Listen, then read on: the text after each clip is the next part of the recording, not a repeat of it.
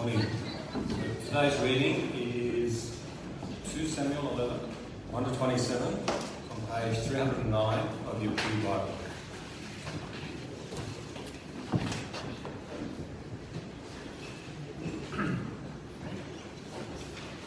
In the spring, at the time when kings go off to war, David sent Joab out with the king's men and the whole Israelite army.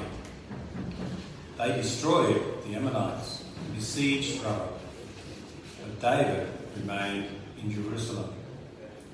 One evening, David got up from his bed and walked around on the roof of the palace. From the roof, he saw a woman bathing. The woman was very beautiful, and David sent someone to find out about her. The man said, She is Bathsheba, the daughter of Eliam, and the wife of Uriah the Hittite. Then David sent messengers to get her. She came to him, and he slept with her. And she was purifying herself from her monthly uncleanness. Then she went back home. The woman conceived and sent word to David, saying, I am pregnant. So David sent this word to Joab Send me Uriah the Hittite. And Joab sent him to David. When Uriah came to him, David asked him how Joab was, how the soldiers were, and how the war was going. Then David said to Uriah, Go down to your house and wash your feet. So Uriah left the palace, and a gift from the king was sent after him.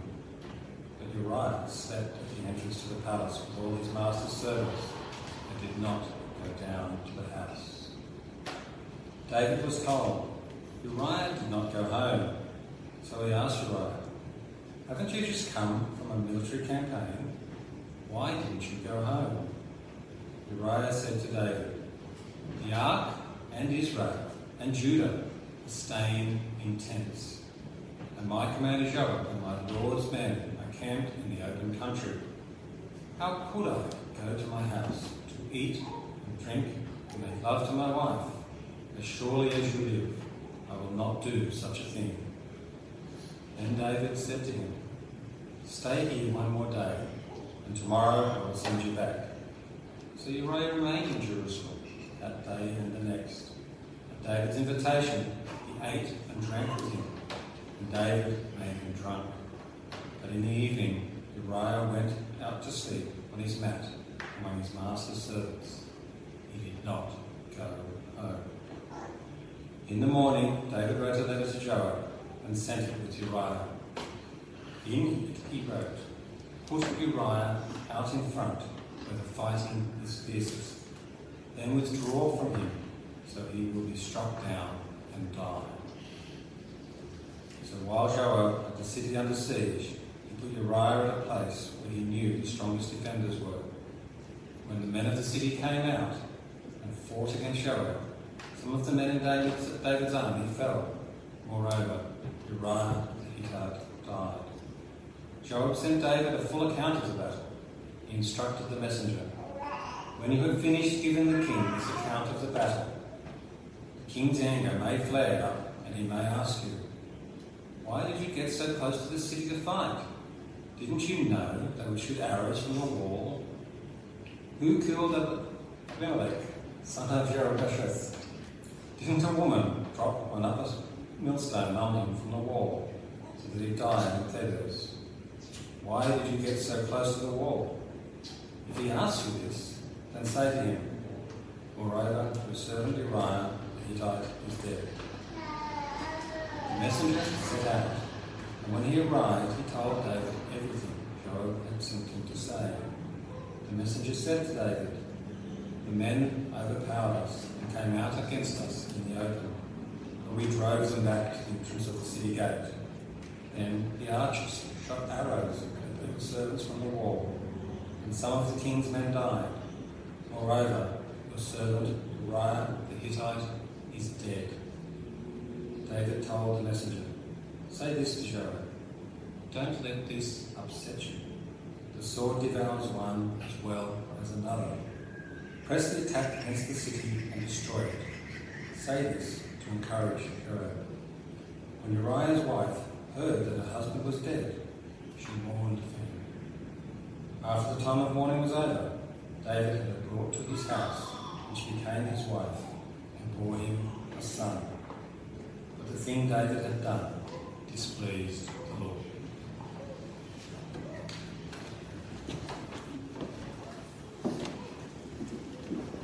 Today we come to one of the most famous tragedies in the Bible. The tragedy of David and Bathsheba in 2 Samuel 11 and 12 is of David's fall from grace. Previously on The Crown, our series in 2 Samuel, we saw how David rose to become king and the great king the Lord made him to be. But in these two chapters, we see the once great king fall. Though circumstances and his own flaws distort David's sense of reality, God's word is adamant that David is responsible for his sin. A human king sins, but that points us to the divine king who forgives. David's tragedy points us to the tragedy of Jesus' death that secures the forgiveness of those who repent and believe. Let's pray as we consider God's word together. Heavenly Father, thank you for giving us your word.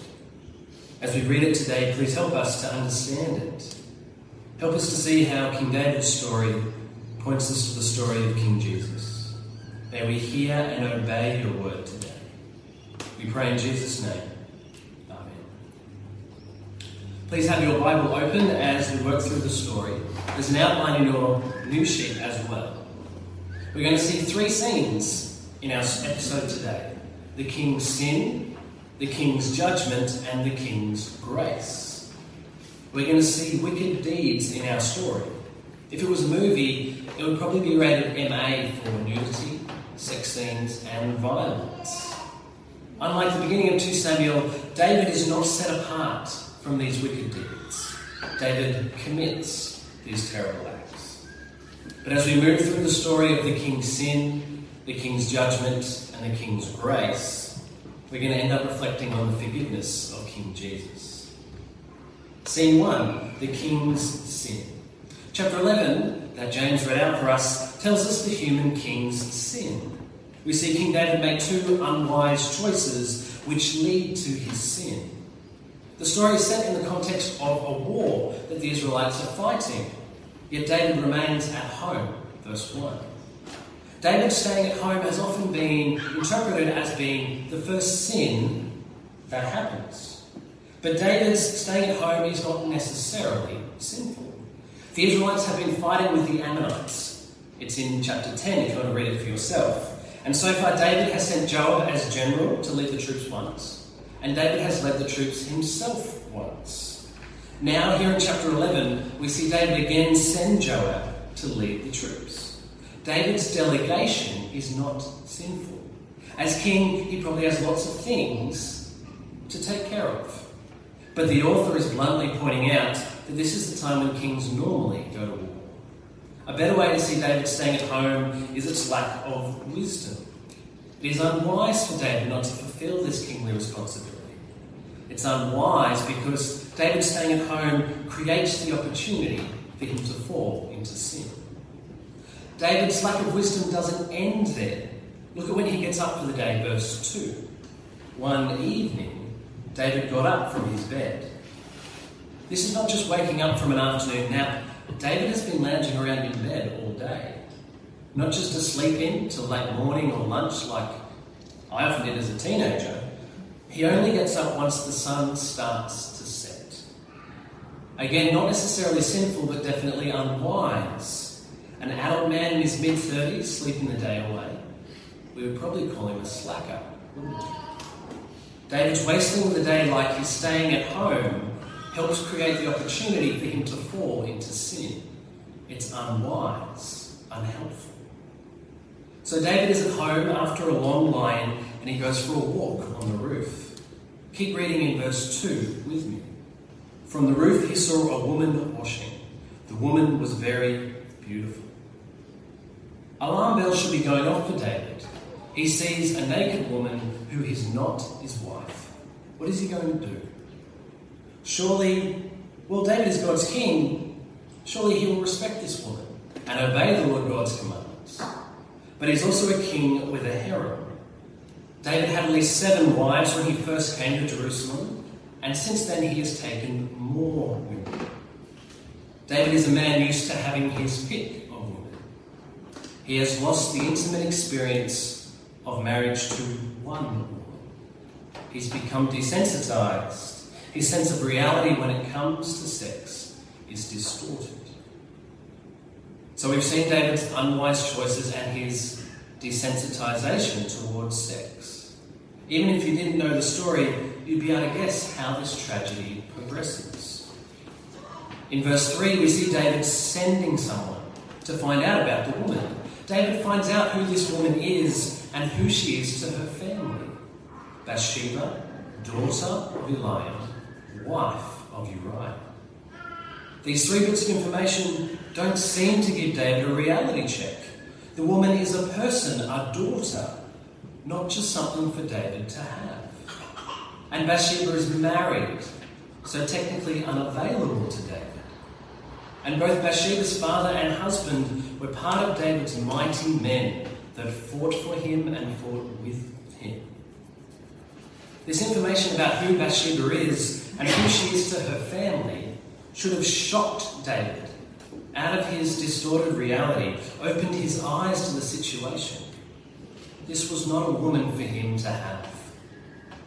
But David was desensitized when it came to him, and now he was fixated on Bathsheba. Dispassionately, the narrator records the sin that follows from verse 4. Again, David sent messengers, this time not just to find out information, but to get her. And David chooses. David chooses to sleep with her. Then in verse 5, we read that the woman conceived and told David. Bathsheba told David because the child was undoubtedly his child. That's why we have the detail beforehand about Bathsheba bathing herself after her period. David has impregnated Bathsheba, another man's wife. This has all been done in secret, and David wants to keep it that way. His vision is distorted by the desire to keep his sin a secret. So now David's initial transgression snowballs into further sin. Verses 6 to 16 record David's deceitfulness in trying to cover up his sin. David calls Uriah back from the front lines, hoping that he will sleep with Bathsheba. If David's plan works, then the baby's true paternity would be hidden from the public eye. But Uriah is honourable and doesn't go home. He stays in the same place as the palace servants. David plies Uriah with alcohol the next night, but drunk Uriah has more integrity than a sober David. Uriah still doesn't go home to his wife. Finally, David sends Uriah back to the front line with instructions to the general to get him killed. Joab, the general, has no issues carrying this out. And the general deliberately places Uriah in a place where he knows he'll get killed. Uriah gets killed in battle.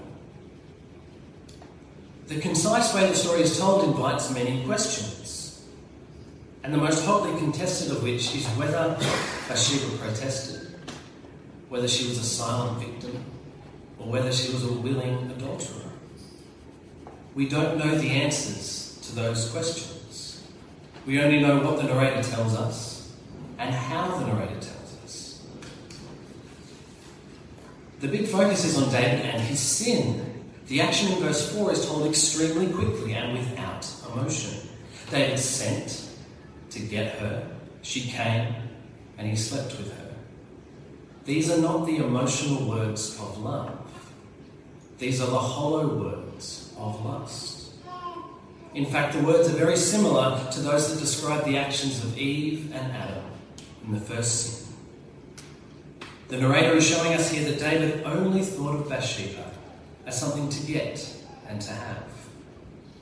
In the whole chapter, Bathsheba is only mentioned by name once, by the servants. Every other time she is referred to as the woman or Uriah's wife or she. David has not treated Bathsheba with the dignity she deserves as a human being. David has sinned against her. But his sin is more than just that. David has disobeyed most of the second half of the Lord's Ten Commandments. David coveted his neighbour's wife. He committed adultery. David gave false testimony. He didn't tell Uriah the truth and he covered up. He tried to. David committed murder by ordering Uriah's death. And after Bathsheba's time of mourning had finished, David stole her. She became his wife. Read the aftermath with me in verse 27. After the time of mourning was over, David had her brought to his house, and she became his wife and bore him a son. But the thing David had done displeased the Lord. God's king has fallen. God is displeased and will see his judgment in the next chapter. Scene 2 The king's judgment. The Lord sends the prophet Nathan to David in chapter 12. Nathan tells David a parable disguised as a legal matter for the king to pass judgment on. As the story is a parable, the situation and the characters symbolize what's happening in real life. The parable is about a rich man with lots of sheep and a poor man with one little lamb. When the rich man has a guest, he serves up the poor man's lamb as dinner instead of one of his own many sheep. David gets so engrossed in the story that he burns with anger and decrees that the man must die and pay back four times what he has taken. That's when Nathan delivers the punchline. Verse 7 You are the man. Do you see the symbolism in the parable? Nathan is saying that David is the rich man with lots of sheep, that is, women. And Uriah is represented by the poor man with one little lamb that is that Bathsheba. Like the rich man took the poor man's little sheep, so King David has taken Uriah's wife, Bathsheba. Nathan now begins the Lord's case against David by reminding him of all the generous things he's given him, such as the kingship. Then the Lord recites David's crimes in verse 9.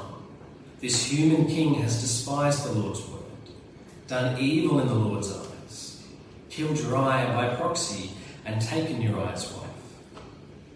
And then the divine king's judgment comes down. The Lord will bring calamity upon David.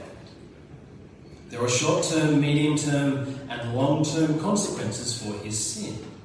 The short term consequence is in verse 14. The son born out of David and Bathsheba's adulterous relationship will die. The medium term consequence is in verses 11 and 12. Someone who is close to David will take his wives and sleep with them in public. We'll see this next week with Absalom. And finally, the long term consequence is in verse 10. The sword will never depart from David's house.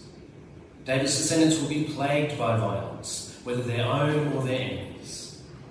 And again, we'll start to see that play out next week. Nathan's delivery of the Lord God's judgment shocks David out of his distorted reality. Now he sees clearly what he has done. And David confesses, verse 13, I have sinned against the Lord. 2 Samuel gives us only one sentence of David's response of repentance. But in the Psalms, the soundtrack to much of the Old Testament, we hear more of David's thoughts and feelings in this moment. In Psalm 51, David sings, Have mercy on me, O God Wash away all my iniquity and cleanse me from my sin. The great king humbling himself before the Lord. When it comes to rebelling against his creator, David is just like any other human being, infected by the disease of sin. Over the last two weeks, we focused on how King David points to King Jesus. But this episode is when King David points to us. For all his goodness, David is still human and sinful. And all human beings, no matter how high their status or how special their calling, are still fallen creatures. The New Testament scriptures say that the wages of sin is death. That is, the punishment for our rebellion against God is death.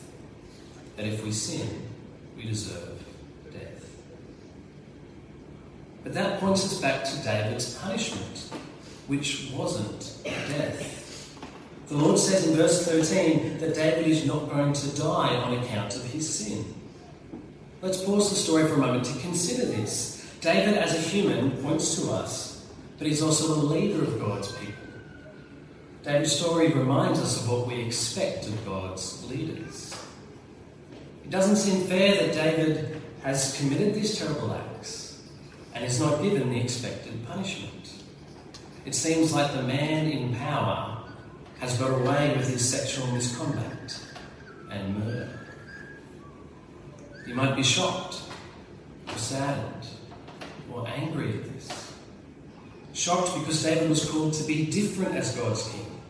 Saddened because David's sin hurt and destroyed relationships. Angry because it shows David's callous disregard for other human beings. When God's leaders sin, the ones who are supposed to care for their people it affects us deeply. I remember last year I heard about an international evangelist that was accused of sexual misconduct, and evidence was uncovered proving this. I couldn't believe it at first. A man whose job it was to tell others about Jesus was leading this hypocritical life. I felt really sad too. So many people had been hurt by this man. And I felt angry as well. He had used and abused people. And the thing that agitated me the most was how it would affect how the good news of Jesus was heard by people. This evangelist's sin would distort people's reactions to his message about Jesus. So, what do we do with our shock, our sadness, our anger when God's leaders sin?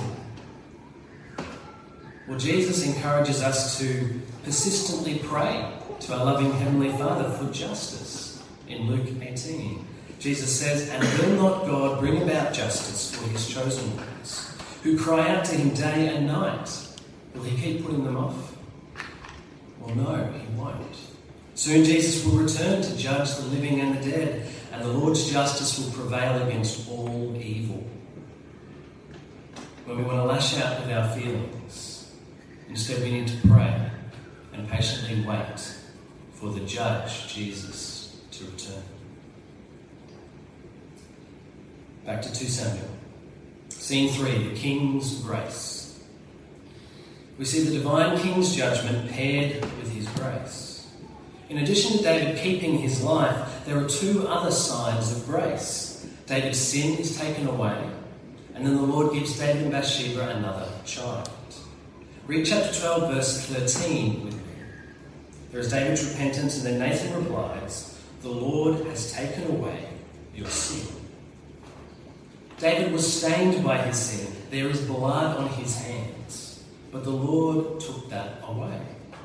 We know from the rest of the Bible story that David's sin here, and yours and mine, and that of the entire world, was placed on Jesus cross. The New Testament scriptures tell us this He himself bore our sins in his body on the cross, so that we might die to sins and live for righteousness. By his wounds, by Jesus' wounds, you have been healed. Jesus took our penalty for sin, death, and his sacrifice takes sin. The Lord has graciously taken David's sin away. The Lord also gives David and Bathsheba another child. Read verse 24 with me. Then David comforted his wife Bathsheba, and he went to her and made love to her. She gave birth to a son, and they named him Solomon. The Lord loved him. The Lord is now merciful to David and Bathsheba. Instead of them being executed for adultery, or her womb being closed, or any other punishment that sinful humans might have deserved, they are given another son, and the Lord loves him. The tragedy of David and Bathsheba is surprisingly flipped on its head here at the end, because the Lord, as the divine king, both judges and graciously gives. But why would the Lord graciously forgive David? It could be because of David's wholehearted repentance, which we read before in verse 13 and Psalm 51. The New Testament scriptures tell us if we confess our sins, He is faithful and just and will forgive us our sins. They will be wiped clean. But more importantly, the Lord graciously gives to David because of his covenant with him. Last week we read the Davidic covenant, the Lord's promise to David to use his line and his kingdom in his plan of salvation. And the Lord keeps his promises faithfully. The faithfulness of the Lord is a key aspect of who he is. The sin of one of the humans in his plan is not going to stop him from fulfilling his plan. And so the Lord's graciousness here is to prove his own faithfulness. The Lord will still use David, even though he is an adulterer and a murderer, in his plan of salvation because he faithfully promised. The Lord, as the divine king, is gracious to the human king because he faithfully keeps his promises. So, what does this mean for us? As followers of King Jesus, how are we to respond? Firstly, have you repented of your sin and been forgiven by Jesus? Remember, if you confess your sins, God is faithful and just and will forgive you. Don't let your reality be distorted by your sin. Repent and live without condemnation. If you haven't said sorry for your rebellion against God, do it today. Receive Jesus' forgiveness and start a new life. And talk about it with someone, whether that's the person you came with, or with me, or Simon, or other people here at our church. We'd love to talk to you about repenting and having faith in Jesus. We can also learn from David's sin. There are lots of things to say about David's sin, but we're going to focus on the initials. We're going to look at how uh, sin snowballs and consequences of that next week. As followers of King Jesus, we are called to this. Do not conform to the pattern of this world, but be transformed by the renewing of your mind. David's sense of reality was distorted. He had conformed to the pattern of this world. And his unwise choices was part of that. If David had gone to war, he would not have seen Bathsheba bathing. If he'd got up early in the day, maybe he would have used the day better. As I said before, these are not sinful choices, but they prove to be unwise, unhelpful. Are there situations in your life that are unwise for you to be in, that might create an opportunity for sin? Jesus taught if there are things that cause you to stumble, you need to cut them out and throw them away. Maybe it's after work drinks, a situation where alcohol might change what people say and do.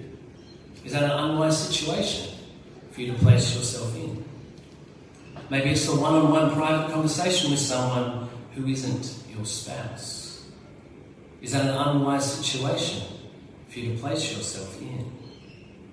None of these situations are necessarily sinful, but they might prove to be unwise, unhelpful. I think we need to check our reality because the reality of the world says it's all fun and games until someone gets hurt.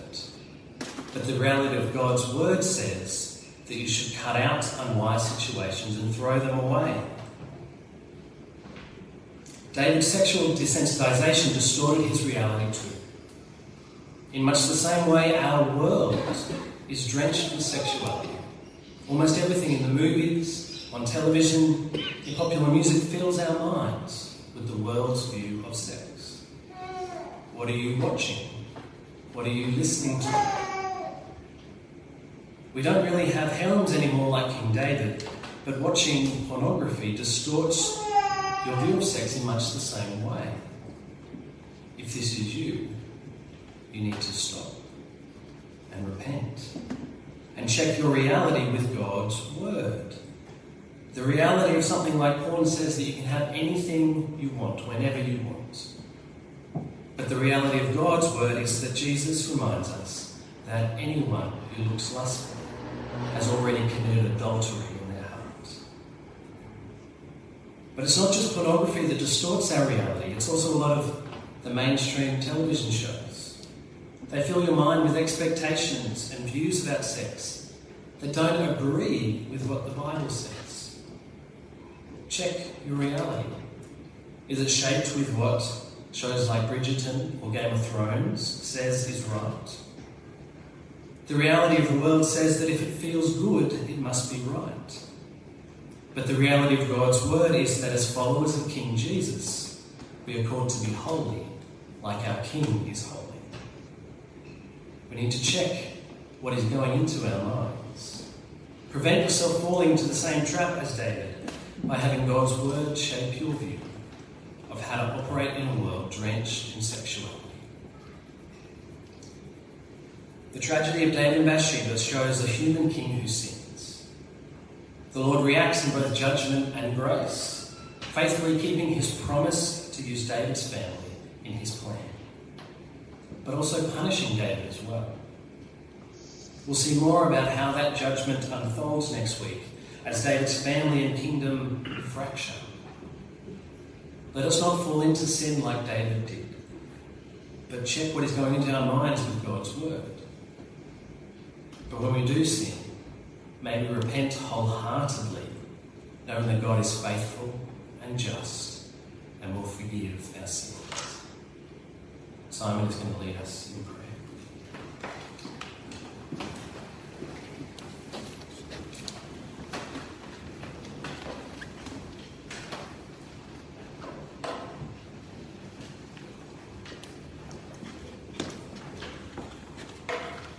We're going to pray words of Psalm 51 together. Uh, these are the words uh, penned by David after he was confronted by Nathan about his sin. Let's pray. Have mercy on me, O God, according to your unfailing love, according to your great compassion. Blot out my transgressions. Wash away all my iniquity and cleanse me from my sin. For I know my transgressions and my sin is always before me.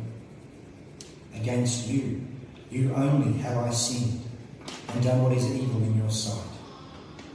So you are right in your verdict and justified when you judge. Surely I was sinful at birth, sinful from the time my mother conceived me. Yet you desired faithfulness even in the womb. You taught me wisdom in that secret place. Cleanse me with hyssop, and I will be clean. Wash me, and I will be whiter than snow. Let me hear joy and gladness. Let the bones you have crushed rejoice. Hide your face from my sins, and blot out all my iniquity. Create in me a pure heart, O God, and renew a steadfast spirit within me. Do not cast me from your presence, or take your Holy Spirit from me. Restore to me the joy of your salvation, and grant me a willing spirit to sustain me. Amen.